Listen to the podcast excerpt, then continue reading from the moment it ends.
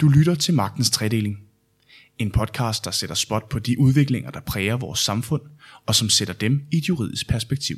Now, it is incumbent upon us lawyers not to just talk about the truth, but to actually seek it, to find it, to live it.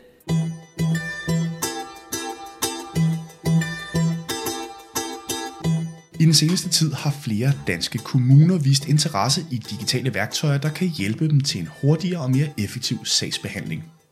Helt konkret har det betydet samkøring af data i systemer, og ønsket fra kommunernes side har været, at man med brugen af algoritmer kan opspore alt fra social bedrageri til børnemisbrug.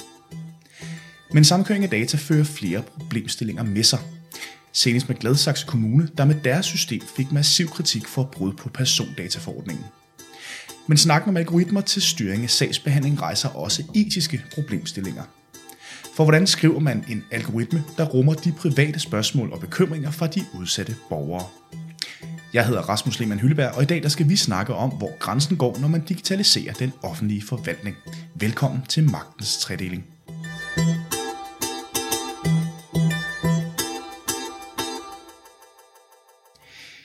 Denne uge der har jeg i studiet besøg af Begitte Arndt Eriksson. Du er vicedirektør og advokat i den juridiske tænketank Justitia. Og så har jeg Erik David Johnson. Du er Principal AI Specialist hos IT-konsulent virksomheden Delegate. Og så er du medlem af regeringens ekspertgruppe i dataetik. Velkommen til begge to. Tak for tak. det. Vi bryder lige isen i denne uge med et lille spørgsmål. Når I en sjælden gang imellem skal i kontakt med det offentlige, Hvordan vil I så have det med, at det ikke længere var et menneske, I taler med? Erik, vil du starte på det? Jeg vil godt byde ind. Så det kommer meget an på, hvor øh, moden teknologien er. Så den teknologi, som, som det lyder lidt som om, at du henviser til, det vil være sådan en form for chatbot, eller en eller anden bot, som, kan, som jeg kan have en dialog med. Det vil jeg ikke have det godt med, fordi at, øh, jeg mener ikke, at teknologien er moden. Og det er faktisk meget det, som er, er spørgsmålet, som man skal stille sig selv. Er teknologien moden nok til at håndtere den her opgave, som vi har tænkt os at, at overlade til en AI eller en AI-model. Og Birgitte, hvad siger du? Jeg er også meget skeptisk over for det. Øh, jeg tror simpelthen ikke på, at det, som, hvor vi står i dag, kan lade sig gøre at få en service, den service, som man efterspørger. Og særligt ikke, hvis man er mindre ressourcestærk, så vil det kræve en helt anden personlig kontakt og vejledning. Og allerede af den grund, så tænker jeg, at det har lange udsigter. Gladsaksmodellen er jo blevet hæftigt behandlet i medierne det sidste halve år. Senest så har Horsens Kommune meldt sig på banen med en algoritme til at spore social svindel øh, lignende den, der er i Gladsaxe. Begitte, hvilke konkrete eksempler har vi set indtil videre, udover hvor kommuner eller andre offentlige instanser har ønsket at bruge algoritmer som led i den offentlige forvaltning? Der har i virkeligheden været rigtig mange forskellige eksempler. De to mest omtalte, det er de to, du selv nævner – især Gladsaxe-modellen, som virkelig har givet anledning til debat i Danmark, særligt da den blev løftet op på nationalt niveau i ghettoplanen. Men øh, ellers så vil jeg sige, jeg har læst om rigtig mange forskningsprojekter, øh, blandt andet projekter, hvor man gerne vil lave algoritmer, der skal forudse, hvem kan risikere at få en blodprop, hvem er risiko for akut indlæggelse, Hvem er i risiko for at blive ledig, komme uden for arbejdsmarkedet? Der er rigtig mange sådan større projekter, og jeg tror også, der findes rigtig mange i kommunerne. Det er det, jeg hører, når jeg er på konferencer og snakker med kommunerne. Der er virkelig gang i meget, men meget af det går også mere ubemærket hen, fordi det ikke har fået den samme medieopmærksomhed. Og der kan jeg godt blive lidt bekymret over, hvad er det egentlig, de har gang i derude i kommunerne, øh, og er der egentlig styr på det? Vi kan jo se også i regeringens øh, nationale strategi for kunstig intelligens, som udkom her for meget kort tid siden, at der er lagt op til, at vi skal anvende kunstig intelligens i meget videre omfang. Vi skal indtage en førsteplads. Og øh, beskæftigelsesområdet er en af de områder, der peges på i den. Blandt andet med, at man gerne screene for folk, der kan blive langtidsledige, så man kan forebygge det. Så øh, der er meget på vej også. Erik, øh, jeg tror for lige at, øh, at at bryde det helt ned, så tror jeg, vi er nødt til lige at få på plads, hvad en algoritme egentlig er, fordi det er jo ofte det, vi taler om, når vi snakker om digitalisering af den offentlige forvaltning, altså algoritmerne ligesom overtager, hvad skal man sige, sagsbehandlernes arbejde. Hvad er en algoritme egentlig for en størrelse? Ja, en algoritme er sådan set bare en funktion, der modtager et input, og så giver et, et bestemt output. Det kan for eksempel være, at den modtager en, en liste af tal, og så, så sorterer den den liste og giver dig den største, øh, det største tal. Øhm, og der er mange øh, eksempler, nogle kan også være mere komplekse. Øh, men i forhold til, hvordan algoritmer benyttes, og i forhold til kunstig intelligens, så synes jeg, at det er lidt, øh, lidt skævt, den måde, man taler om det i dag. Øhm, og det, det lidt afspejler måske lidt, at folk ikke forstår helt, hvordan de virker. Men typisk så bruger man det, jeg vil kalde en AI-model til at opbygge viden. Altså at den træner på øh, eksempler, som er givet ud fra menneskelige erfaringer, altså menneskelig adfærd. Øhm, og så øh, er den i stand til at øh, finde nogle mønstre, og de mønstre kan den bruge til at komme med prædiktioner, altså forudsigelser, øh, eller, eller andre gode input, øh, som vi kan bruge. Og når man træner en AI-model, så bruger man typisk en algoritme til at træne modellen. Så, så det er lidt sjovt, at, at folk taler om algoritmerne, som, som, som det er det, der, der er udsatsgivende. Man bruger sådan set bare algoritmerne som et, et forholdsvis simpelt værktøj til at træne de her AI-modeller, som til gengæld kan approximere menneskelig viden. Sådan. Det, det, det er der, det bliver interessant. Så det, det, altså det handler om semantik. så det er altså ikke produktet, algoritmen, men det er mere værktøjet til produktet. Præcis. Hmm. Birgitte, hvilke problemer er det, at brugen af algoritmer skal afhjælpe, når vi snakker om digitalisering af den offentlige forvaltning her? Det er jo især et ønske om, at den offentlige forvaltning skal blive mere effektiv og bedre til at varetage deres opgaver, og det mener man, det kan lade sig gøre, hvis man får adgang til meget store mængder data, som kan analyseres og, og gøre os klogere på, hvordan øh, tingene ser ud, og hvordan tingene kan udvikle sig. Men det er jo også et ønske om at komme nogle problemer i forkøbet, altså forhindre, at der opstår problemer af social karakter, ledighed for eksempel, eller sundhedsmæssig karakter. Så der ligger jo egentlig nogle meget legitime formål bag tanken om at anvende algoritmer og de systemer, det skal føre til. Men Erik, bare fordi, at, øh, at man har store mængder af data, så er det vel ikke bare gjort med det? Altså, hvordan er de her algoritmer bygget op? Så en, øh, Ja, jeg, jeg kan godt lide at kalde dem øh, AI-modeller. som, som sagt er en algoritme bare en funktion, som, mm. som hjælper os som mm. et værktøj, men en AI-model er typisk bygget op på den måde, og der, der er flere typer, men den mest kendte, som vi bruger i rigtig stor udstrækning, er, er forskellige former af det, man kalder et kunstigt neuralt netværk, som er inspireret af, hvordan den menneskelige hjerne fungerer, og som kan bruges til at finde mønstre i data. Så den måde, det fungerer på, er, at øh, man ordner sine træningsdata i forskellige sæt, så man har sit, øh, sit input, øh, hvis vi bruger ansigtsgenkendelse som øh, eksempel, øh, der bruger man typisk et, en A-model, som er et kunstigt neuralt netværk, jamen så er inputtet et billede, som enten er et ansigt eller ikke et ansigt, og så har vi annoteret billedet med, om det faktisk er et ansigt eller ej. Så det kunstige neurale netværk, det får en masse øh, information ind. Det modtager kun tal mellem 0 og 1, men det kan man godt oversætte et, tal til, et billede til rent binært. Ikke? Mm. Øh, og, så, og så har den et, en, en enkelt øh, neuron. Øh, vi har jo neuroner med forbindelser i den menneskelige hjerne, og sådan fungerer et, et kunstigt neuralt netværk også, som, som er, om det er et, et ansigt eller ej. Og så viser vi den eksempler. Så den lærer per eksempel. Så hver gang, at, øh, at den får vist et, et billede og, og, og gætter på, at det er et ansigt eller ej, så siger vi, ja, det var det, eller nej, det var det ikke. Så siger den, åh, der lærte jeg lige noget. Jeg justerer lige øh, inde i mig selv. Den her justering, det er der, vi bruger den der algoritme. Det er det, det algoritmen gør. Den justerer inde i modellen. Mm.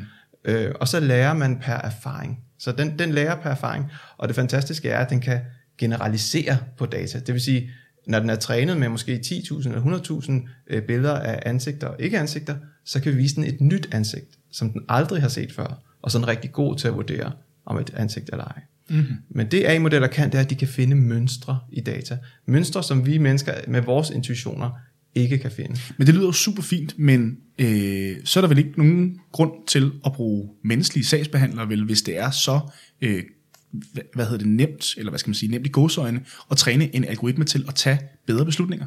Ja, men det der, man uh, ligesom går fejl og, og, og tror lidt på noget af det hype, der er omkring uh, kunstig intelligens, og tænker, at det kan mere, end det kan. Fordi uh, kunstig intelligens uh, modeller har brug for rigtig meget hjælp. For eksempel kan et kunstigt neuralt netværk kun modtage tal mellem 0 og 1, så hele vores menneskelige, kaotiske verden skal oversættes til tal mellem 0 og 1 via den disciplin, der hedder feature engineering. Så, øh, og, og, og det, øh, det er en stor opgave, og, og den er rigtig svær at udføre. Og, og når den først er udført, så har man også en model, som, som, er, som ikke er særlig perfekt. Så typisk, øh, så med det niveau af kunstig intelligens, vi har i dag, så virker det bedst, når det er, øh, når det øh, hjælper mennesket i sit arbejde. Det er ikke, ofte ikke stærkt nok til at overtage arbejde, så beslutningsunderstøttelse. Med sagsbehandlingen, der kan man forestille sig en, en sagsbehandler, som, øh, som får hjælp til nogle meget rutineprægede opgaver, øh, og derved kan sikre, at øh, den interaktion, der er med en, med en borger, bliver meget mere nærværende, fordi at man ikke sidder med hovedet nede i tasterne, men kan vende sig om mod mennesket og være mere nærværende. Det er sådan lidt sådan, som jeg ser, at, at kunstig intelligens skal bruges i dag. Birgitte, hvad, øh, altså kan man ikke risikere øh, misbrug af data, hvis og så fremt, at man ligger, hvad skal man sige, øh, nu siger Erik her, at man lægger det menneskelige kaos over i en række af 0 og 1-taller. Øhm, altså, hvis der ikke er menneskelig skøn indover, øhm, hvad er det så for en virkelighed, som møder de udsatte borgere, der jo måske øh, ikke har et direkte kausalitetsproblem? Det siger sig selv, at der er stor forskel på, i hvilken grad vi som borgere har behov for en personlig kontakt. Og særligt de udsatte borgere har jo brug for øh, mere vejledning. Også øh, nogen, der kan vejlede om, at øh, måske er det bare den forkerte ydelse, du har søgt om. Du skulle i virkeligheden have ansøgt herover i stedet for, og, og så kunne du faktisk have fået den. Øh, men også, at der kan laves nogle helhedshensyn, øh, hvor man tager udgangspunkt i hele borgerens situation. Så, øh, så det er særligt dem, der har brug for den personlige kontakt. Men når vi snakker mere sådan generelt om misbrug af data, for det synes jeg også, du fik sagt, så vil jeg sige, der er jo altid risiko for, at data på en eller anden måde bliver misbrugt. Er der mennesker indover, så risikerer vi, at oplysninger bliver brugt i strid med lovgivningen og andre regler. Er der tale om fuldautomatiske systemer, jamen så er det så er det andre øh, fejl, der opstår. Så kan det være systemfejl, der betyder, at rigtig mange borgere bliver berørt, eller der er fejl i data, som spreder sig til andre myndigheder. Og algoritmer udvikler sig øh, på en uheldig måde. Så øh, der er fejl ved alle systemer.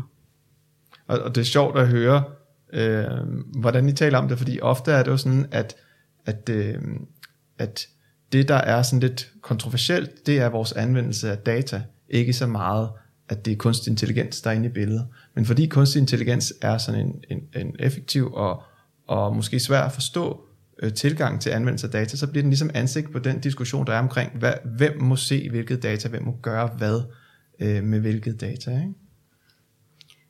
Det er jeg ikke helt enig i, for jeg synes, vi har haft rigtig mange diskussioner, og vi har haft det seneste her tidligere i februar måned, hvor Justitia sammen med nogle andre afholdt en konference om digitalisering og automatisering på et socialt område, nemlig diskussioner om, hvad er det egentlig, vi vil have? Vil vi have fagprofessionelle skøn, eller vil vi have øh, robotafgørelser i mere eller mindre omfang, altså helt eller delvis automatiserede processer. Og der vil jeg sige, der var rimelig bred enighed om, at særligt på sociale område, men også beskæftigelsesområdet, som jo er meget bes- nær beslægtet med det sociale område, øh, der er der altså en tilbøjelighed til, at det er slet ikke det, vi ønsker. Vi ønsker meget mere øh, sagsbehandling. Så det handler ikke kun om data. Data, det, det hele den behandling, der foregår af data, det rejser nogle andre problemer. Men der bliver også sat spørgsmålstegn ved, virker de her systemer? Altså er de i stand til at se det, som sagsbehandleren kan se? For eksempel, at en borger kommer ind, og måske kan man ikke hjælpe med det, som borgeren gerne vil have hjælp til, men man kan hjælpe med noget helt andet. Hvordan skal vi fremover kunne finde det og genkende det, hvis det hele bliver automatiseret? Jeg, jeg tror ikke, vi er så uenige som, at der er flere, der er flere øh, hensyn at tage, når man skal bruge kunstig intelligens. Øhm, men, men, øh, men det jeg mente var sådan set bare, at når man bruger kunstig intelligens, så er der, så er der forskellige øh, kritikpunkter til det. Og det ene er øh, underliggende egentlig, hvad er det for noget data, vi bruger, må vi overhovedet have, og hvem, hvem kan se hvilke data. Det andet er selvfølgelig også, som du er inde på, er det godt nok, er det mod nok til den situation, som vi agter at bruge det i, og, og er der nogle andre ulemper ved at bruge kunstig intelligens i forhold til hensynet til den enkelte? Vi hører tit af noget af, hvad skal man sige, frygten, eller øh, bekymringen omkring øh, brugen af øh, de her systemer, når man skal digitalisere blandt andet offentlig forvaltning, det er, at man risikerer at lave nogle systemer, der, som du også selv sagde før, der kan generalisere på baggrund af data. Øhm, hvordan helt konkret arbejder man på at lave systemer, der ikke har den her indbygget bias i sig? Ja, og for lytterens skyld skulle man måske lige sige det her med bias, det er altså, hvor man får dem, de arkitekter, der sidder og arbejder med, med algoritmerne og AI-modellerne, deres egne fordomme øh, eller antagelser, som måske er forkerte. Men kan, maskinen ikke også, modellen. men kan maskinen ikke også på baggrund af, øh, hvad skal man sige, tilfældige data selv lave fordomme? Nej, og det vil jeg rigtig gerne forklare. Meget gerne. Så øhm, når man arbejder med, bi- øh, med, med, med bias i AI-modeller, og det er, er noget, som jeg er meget øh, Øh, engageret i. Jeg, jeg har faktisk øh, i, i dataetik-gruppen øh, været fortaler for et, et, øh, et forslag, som hedder den dynamiske værktøjskasse, hvor dem, der sidder og arbejder med AI-modeller, kan få et input til, hvordan de kan agere etisk, når de gør det. Og, og, og, og udover at man skal have styr på øh, modellernes gennemsigtighed, altså forklarlighed, som den nye øh, strategi for kunstig intelligens også har været meget inde på, så er der også det her med, hvordan bias kommer ind i modellen. Så der er flere trin. Det første trin, som, hvor bias kan komme ind i modellen, øh, det handler om, at det data, som vi udvælger, at modellen skal træne på, altså som den finder mønstre i, det simpelthen bare indeholder noget, som vi ikke bryder os om. Så der, det, der afspejler, afspejler simpelthen noget ved verden, som er politisk øh, kontroversielt, men som det er i dag, som bare bliver gengivet. Og det bryder vi os ikke om. Det, det var en måde, at man tænker, oh, jeg bryder mig ikke om det, som de fordomme, som der var i modellen. Øh, så er der også udvælgelsen af data, som siger, når vi kigger på de her datasæt, og ikke de andre datasæt. Så en A-model, der måske er meget godt trænet til at genkende hvide ansigter, men så, øh, skal den lige, så har den lige nogle få data med nogle sorte mennesker, og det er altså så tyndt et grundlag, så den begynder at finde chimpanser og sådan noget. Ikke? Faktisk et problem, der, var, der, der opstod på et tidspunkt, der skal man også passe på, øh, hvordan man skruer de her ting sammen. Øhm, og sidst men ikke mindst, så er der den her feature engineering, som jeg snakker om, hvor at, at hele den kaotiske menneske i verden, den skal oversættes til, oversættes til mellem, øh, tal mellem 0 og 1. Ikke? Og der kan man forestille sig, at, at den redu- reduktionistiske proces, der er man nødt til at antage en hel masse ting omkring, hvordan verden er skruet sammen. Det interessante ved feature engineering er dog også, at det er der, hvor vi, vi kan være opmærksomme på de her forskellige former for bias, og faktisk modarbejde dem, eller justere for dem inde i øh, modellen. Men jeg er nødt til at spørge, når... Og ja, så skal jeg lige huske at sige, det sidste trin i hele den her proces, det er jo faktisk, at så er data til, træningsdata tilrettelagt, og så træner den kunstig intelligens på det. Mm. Og den introducerer på ingen måde nogen bias. Det er det er ellers der, folk tror, at bias opstår. Det er der, når den kunstig intelligens får fat i de her data. Den, den, den, er, den er så neutral, som man kan være. Den, den, den, øh, den finder bare de mønstre, der er. Og dem, der vil undgå bias, de skulle have tænkt sig godt om i deres udvælgelse af data, og deres tilrettelæggelse af den her feature engineering. Men Birgitte, ja, endelig. Det får mig til at tænke på en øh, dokumentarfilm, jeg så på Copenhagen Docs sidste år, øh, om predictive policing øh, i Chicago, hvor øh, man vil gerne bruge øh, kunstig intelligens til at forebygge kriminalitet, ved simpelthen at, at finde, lave en liste over, hvilke personer har allerstørst sandsynlighed for at, at lave kriminalitet her hos os. Og man fik en liste, jeg tror det var på 250 personer, og stort set alle var sorte. Øh, og der er jo gået et eller andet helt galt. Øh, og det har jeg egentlig tænkt meget over siden. Altså, hvorfor øh, blev det sådan? Og jeg tænker øh, umiddelbart, at meget må også dreje sig om netop øh, designfasen, som du også lige er inde på, at man har haft fokus på lige præcis den kriminalitetstype, måske har været en overvægt der, men set bort fra de kriminalitetstyper, hvor der har været en overvægt af hvide. Øh, og under alle omstændigheder, så vagten den øh, mange tanker hos mig, også fordi der jo egentlig ikke er nogen forskning i, hvad betyder det, hvis man får en forudsigelse om, hvad man vil gøre senere. Her var det jo en person, som aldrig selv havde lavet noget kriminelt, andet end han vist havde røget lidt has, da han var ung. Øh, og pludselig var han altså på en liste over nogen, som kunne blive alvorlige voldsforbrydere, måske ovenkøbet mordere. Og han forstod ikke selv, hvorfor han var landet på den liste, og det påvirkede hele hans liv, at han hele tiden jævnligt fik breve fra myndighederne om, at vi, de holdt øje med ham, og hvad der ville ske, hvis han begik kriminalitet, og politiet kørte jævnligt forbi hans bopæl, rullede vinduet ned og sagde, hej, hej, øh, jeg kan ikke huske, hvad han hed, men, øh, men de sagde hans navn, de kendte ham jo godt, og sagde, husk nu, øh, vi holder øje med dig. Altså, hvad kommer det til at betyde for menneskeheden fremover?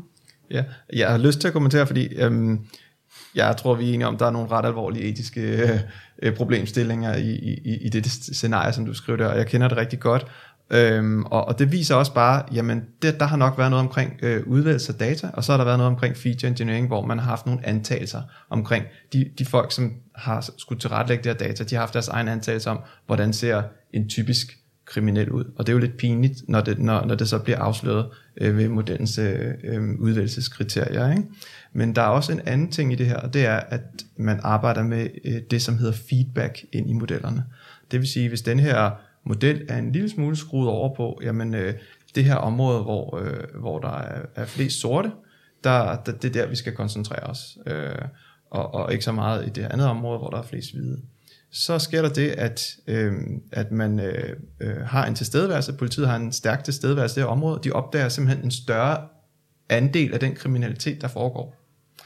Det kommer så ind i modellen, som at der foregår mere kriminalitet i det her område, som fordrer en styrkelse af politiindsatsen i området. Og så kører den her cyklus, hvor man så øh, øh, indfanger mere og mere af den kriminalitet, der foregår. Fordi man ikke har viden omkring den samlede mængde kriminalitet så kan man faktisk ikke selv se den her feedback på anden måde, end at vi tager, tager, træder et skridt tilbage og tænker os rigtig godt om. Og det er det, man skal gøre, når man tilrettelægger data til en kunstig intelligensmodel. Inden vi går videre, så vil jeg godt lige slå et slag for at gå ind på iTunes, eller hvor du ellers finder dine podcasts, og hvis du lytter med, så giv os en lille rating, det bliver vi så glade for. I februar der valgte Gladsaxe Kommune midlertid at droppe deres udvikling af øh, deres øh, AI-system, fordi de fik afslag fra regeringen, og flere juridiske eksperter har også været ude at sige, at Gladsaxe Kommune blandt andet overtrådte persondataforordningen i deres datasamkøring. Birgitte, rent lovmæssigt er lovgivningen så overhovedet rustet til, at de her systemer skal bruges på den her måde? Altså, lovgivningen sætter selvfølgelig nogle rammer for, hvad man kan og ikke kan. Og øh, lige præcis Gladsaxe-modellen, altså der vidste man jo fra starten af, at man ikke kunne overholde reglerne, øh, hævner de databeskyttelsesretlige regler, og derfor så ansøgte man som et øh, frikommuneforsøg, hvor man kan få dispensation fra reglerne.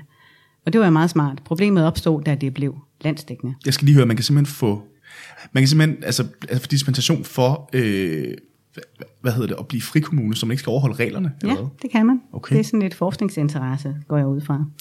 Så øh, hvis man får sådan en tilladelse, så, så er det ikke alle regler, man behøver at overholde. Det skal man skrive sin ansøgning, hvilke regler man ønsker at overholde, øh, og hvilke det, der ikke kan overholdes, og så bliver der så foretaget en vurdering af det. Men øh, det er sådan lidt om lovgivningen. Men der er selvfølgelig også en lang række andre hensyn at tage, øh, som ikke kun er af lovgivningsmæssig karakter, men mere sådan øh, etisk karakter.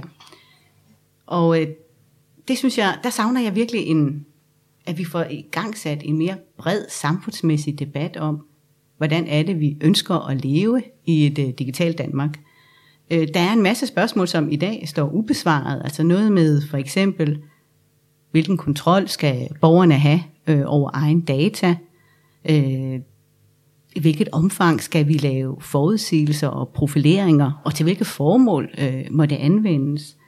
Og, øh, og mange virkelig andre vigtige spørgsmål det er jo ikke noget, der skal overlades til de enkelte kommuner eller fagministerier selv at komme op med løsninger på. Så der tænker jeg, der er det meget vigtigt, at vi får, vi får den her brede samfundsmæssige debat, og det i sidste ende bliver Folketinget, der kommer til at vedtage nogle rammer. Noget af det, det kan selvfølgelig munde ud i nogle bindende regler, altså det vil sige mere lovgivning eller bindende vejledninger, og andet det kan være ikke bindende, altså nogle anbefalinger. Og, øh, men når vi snakker om den offentlige sektor, så tror jeg bare, at det er vigtigt, at vi får bindende regler. Fordi vi skal jo sikre, at borgerne bliver behandlet ens på tværs af landet. Øh, så der vil jeg efterlyse, at, at man simpelthen tager fat i at, at få udviklet de her retningslinjer for, hvad der skal gælde. Fordi som vi snakkede om før, der er jo allerede rigtig mange projekter i gang rundt omkring. Og lige nu så sidder alle og opfinder den dybe tallerken, eller glemmer, at der kan være etiske grænser. Og derfor øh, så kan vi ikke, vi kan simpelthen ikke gå hurtigt nok med at få det i gang. Erik, hvad er det for nogle tekniske øh, hvad hedder det, ting, der skal på plads for at komme i mål med det, Birgitte hun påpeger her, netop at man, hvad skal man sige, får lavet nogle nationale øh, retningslinjer for, hvordan man går til det her rent etisk? Jamen, når vi kigger på, hvordan det faktisk er en meget menneskelig opgave at, at tænke sig godt om, inden man, man føder data ind i en model, så, så, øh, så synes jeg, at nogle af de ting, der allerede er sket, er, er, er vigtige. Nu sad jeg selv med den her ekspertgruppe for dataetik, hvor vi kom med ni anbefalinger til regeringen omkring, hvordan man kunne takle netop det her spørgsmål. Og faktisk har regeringen øh, meldt ud, at den kommer til at gennemføre otte af de her ni anbefalinger. Og den her dynamiske værktøjskasse, som jeg nævnte før, er for eksempel en af dem. Jamen, for Erik, du, du er netop medlem af ekspertgruppen omkring dataetik, som er et leder af regeringens digitaliseringsstrategi. Altså helt kort, ja. hvad er det for et arbejde, I har lavet den gruppe her?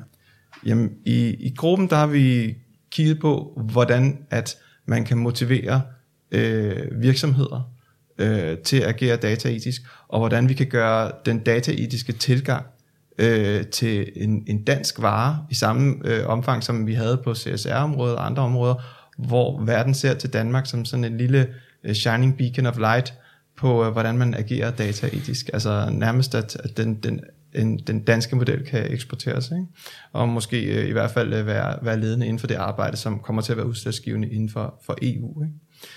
Øhm, og, Når I kigger i EU-regi, hvor langt ja. er Danmark så i forhold til digitaliseringen?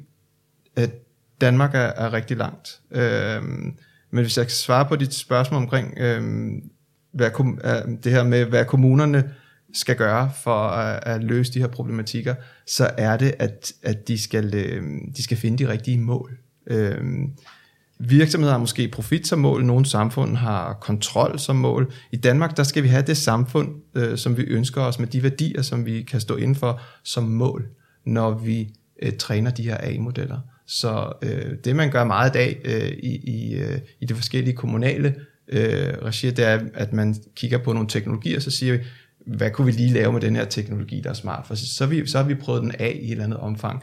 Øh, ser det i forskellige sandkasser og så videre. Det man i virkeligheden burde gøre, det er at stille sig selv et spørgsmål, jamen hvor, hvor er det, vi gerne vil hen? Og sige, okay, men det kræver nok noget i forhold til det data, som vi skal bruge til at træne en AI-model til at få, AI-model til at få os derhen. Øh, og i virkeligheden så, så bliver det meget hurtigt et spørgsmål omkring, at man skal undgå nogle datasiloer, og man skal opsamle noget bestemt data for at kunne, kunne nå de her mål. Og det er faktisk en meget stor udfordring for Danmark, og det er der, jeg bliver bekymret for, at vi er så at vi hviler så meget på laverbærene, når vi snakker om, at Danmark er nummer et til digitalisering inden for det offentlige, for der er ingen, der siger, at det data, som vi har i det offentlige, er noget, som kan bruges til at træne AI-modeller, til at hjælpe os med at nå i mål med den type innovation, vi ønsker, nemlig den type innovation, som kan skabe det samfund og de rammer, som vi ønsker. Jeg er meget enig i det, du siger, og jeg synes, det illustrerer meget fint, at der skal mange forskellige fagligheder til, når vi skal vurdere de her spørgsmål. Øh, nu har vi jo fået at vide, at der skal nedsættes et dataetisk råd, og det synes jeg er en rigtig god idé. Øh, det kan være rådgivende og komme med nogle anbefalinger, som Folketinget kan tage stilling til. Øh, og der håber jeg virkelig, at man vil tænke meget bredt og tænke, her skal der både være nogen, der kan sige noget om teknikkens begrænsninger, der skal være nogle jurister, øh, der skal måske også være nogle øh, filosofer, der er nogle borgere, der kan repræsentere de mere udsatte grupper.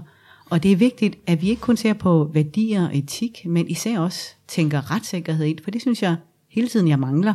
Øh, når jeg ser på det materiale, som Digitaliseringsstyrelsen og andre steder, Finansministeriet udgiver, så står der typisk et eller andet med, øh, og så skal vi jo til gode se retssikkerheden. Og det er jo sådan meget kort fortalt, hvor de bare siger, at det er også et hensyn at tage, men der er ikke rigtig nogen beskrivelse af, hvordan man vil gøre det. Og, og det, det vækker altså bekymring hos mig, især også da jeg så, at man for nylig ønskede at ændre forvaltningsloven, hvor der blev stillet forslag om, at det skulle være helt op til de enkelte fagministerier selv at træffe beslutninger om at ændre sagsbehandlingsprocesser og øh, lave obligatoriske digitale selvbetjeningssystemer udenom Folketinget. Øh, så forsvinder den parlamentariske kontrol, og oven købet på et tidspunkt, hvor vi slet ikke har haft nogen bred samfundsmæssig debat om, hvor vi ønsker at gå hen, og hvilke værdier, der skal kendetegne den fremtidige udvikling, øh, det er meget bekymrende. Er du enig i den bekymring, Erik? Øh, ja, øh, jeg, er, jeg er meget enig. Øh, det er rigtig vigtigt, at vi tager de etiske overvejelser op øh, sådan løbende, mens vi arbejder med, med de her ting og indarbejdning af dem i vores samfund. Men, øh, men lovgivningen skal også følge med. Men bliver det ikke, altså, altså umiddelbart virker lidt som om, at man fra kommunernes side også øh, en gang imellem hopper lidt for hurtigt ud i det, netop fordi man ikke har lavet de der, hvad skal man sige, fælles mål for, hvor er det, man gerne vil hen. Ja, og det, det er præcis det, som jeg ser ske. Og det er fordi, at deres tilgang er for teknologifokuseret. Det vil sige, at de kigger på forskellige teknologier som IoT, øh, bitcoin og andre ting, og så siger de, jamen øh, der findes de her teknologier, hvordan kan de hjælpe os? Og, og den her teknologi først tilgang, når nu jeg arbejder med, med kunder i det private, så siger jeg sådan set det samme. Det, det, det hjælper ikke noget, at I er så interesseret i de her teknologier, og, og det inkluderer altså kunstig intelligens, som jeg skal komme ud og være ekspert i. I er nødt til at sætte jer nogle bestemte mål, og så sige, hvor vil I gerne være om to år, og så kigge på, hvad der skal til. Ofte er de her mål for egentlig med, at man sætter et meget højt ambitionsniveau, der kræver, at man er stærkere til at lave datadrevne løsninger, typisk på meget avancerede måder, hvor man bruger kunstig intelligens.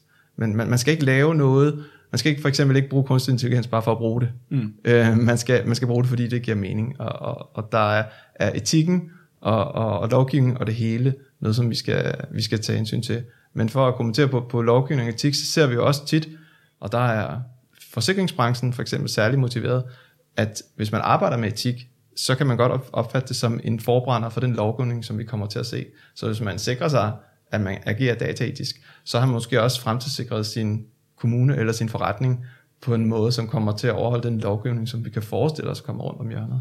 Men det er en antagelse, jeg har. Der, godt rigtig, der kunne jeg rigtig godt tænke mig at høre dit syn på det, øh, Birgitte. Øh, mere præcist hvad, kan du lige? Og, om det her med, at etikken kommer til at være en forbrænder for den lovgivning, som vi kommer til at se i fremtiden.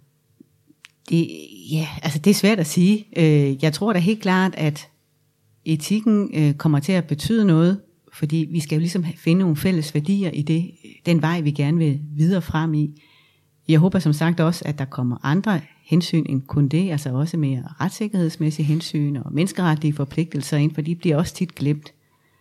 Men, øh, og så er jeg spændt på, om regeringen tør gå så langt, at de vil lave bindende regler for den offentlige forvaltning. Der er en tendens til, at alt skal være ikke bindende regler, fordi så, så stiller man alle frit. Øh, det giver måske god mening på, øh, på det private område, hvor der er, der er mere globalt og konkurrencehensyn. Men i den offentlige forvaltning, der er det jo, som jeg tidligere var inde på, meget, meget vigtigt, at vi bliver behandlet ens. Og øh, uanset om vi bor i den ene eller den anden kommune, om de har et problem med det ene eller det andet fagministerium, og hvilken sagsbehandler vi tilfældigvis øh, kommer i kontakt med. Men Birgitte, set med juridiske briller her til sidst, hvad er, øh, hvad er de råd så til de kommuner, der er interesseret i at bruge øh, det her AI og algoritmer som led i digitalisering af den offentlige forvaltning? Jeg tror, det er vigtigt, at de, at de arbejder sammen, teknikere og jurister, med at finde løsninger, så man også respekterer de juridiske rammer. Og så er det vigtigt, at man har hele overvågningsproblematikken med. Jeg synes, det jeg ja, der opstår spørgsmål om, hvornår der er egentlig overvågning. Udbetaling Danmark siger, jamen vi overvåger ikke borgerne, for der kommer ikke menneskeøjne på. Øh, jo, altså det er jo også overvågning, når der ikke er menneskeøjne på. Ellers kunne vi lige så godt alle sammen gå rundt med en drone over vores hoved, som konstant filmede, hvad vi gjorde, og så kunne vi få at vide bare roligt, vi bruger det altså kun, hvis du gør noget forkert. Altså hvis du går for rødt, hvis du kører for hurtigt, hvis du siger noget diskriminerende, vil vi så øh, føle os overvåget? Ja, selvfølgelig vil vi da det, og det vil være meget adfærdsregulerende og skabe nogle helt nye etiske spørgsmål.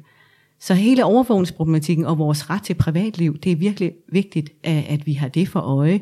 Vores ret til privatliv og beskyttelse af personoplysninger, det er jo en menneskerettighed, som er beskyttet både i den europæiske menneskerettighedskonvention og EU's charter. Det er jo ikke noget, man bare kan komme udenom. Øh, den synes jeg tit bliver negligeret. Den er meget vigtig, og retssikkerheden er vigtig jeg er enig i, i de pointer, øh, og, og vil komplementere med det her igen med, at man træder tilbage og, og sætter sig et mål. Og det er meget fint, hvis det var et fælles kommunalt mål. Øh, og, og så, så arbejder ud fra det, i stedet for at være sådan lidt mere teknologi øh, fokuseret. Øhm, og så skal man også være opmærksom på, at, øh, at vi, jeg faktisk mener, at vi er i en international konkurrence på måden, vi arbejder med kunstig intelligens inden for det offentlige, hvor at der er andre lande, som stormer frem. Øh, Finland er et godt eksempel, hvor de er rigtig dygtige til at gøre det. Og, og det, det, er ikke, det er ikke bare fordi, at man kan pege fingre af Finland og sige, at øh, de, øh, de kan købe på alle rettigheder, sådan som man gør i, i øh, USA og i rigtig høj grad Kina. Altså de gør nogle ting rigtigt, som, som vi kan lære af. Øhm, så, så, og jeg synes faktisk, at der bliver snakket utrolig meget omkring, om, om, øh, om, om brugen af data er forsvarlig øh, eller ikke. Det synes jeg, man skal blive ved med. Der er en grund til, at jeg valgte at bidrage til regeringens ekspertgruppe for dataetik. Øh, man skal bare sørge for at vedligeholde den balance mellem at trykke på speederen og bremsen, bremsen, som gør, at vi er i stand til at følge med den, den internationale udvikling, men samtidig også bevare de danske værdier og bevare øh, vores øh, tag på at sikre den enkelte borgers rettigheder. Du får det sidste ord, Birgitte.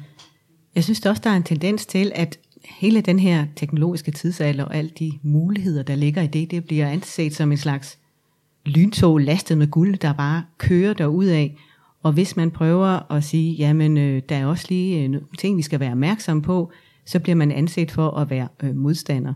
Øh, det, er, det kunne simpelthen ikke være mere urigtigt. Når jeg øh, prøver at råbe op om privatliv og retssikkerhed, så er det jo egentlig, fordi jeg ønsker, at det skal med ind i designfasen. Så når man sidder og designer de her ting, så tænker jeg grundigt om, er det for eksempel muligt allerede i, i sagsbehandlingssystemet at sortere de sager fra, hvor der er tale om udsatte borgere, der enten har en atypisk situation eller en atypisk sag, øh, kan de sorteres fra og overgå til manuel sagsbehandling, så vil mange problemer jo være løst af retssikkerhedsmæssig karakter. Så øh, man skal tænke sig godt om. Helt kort.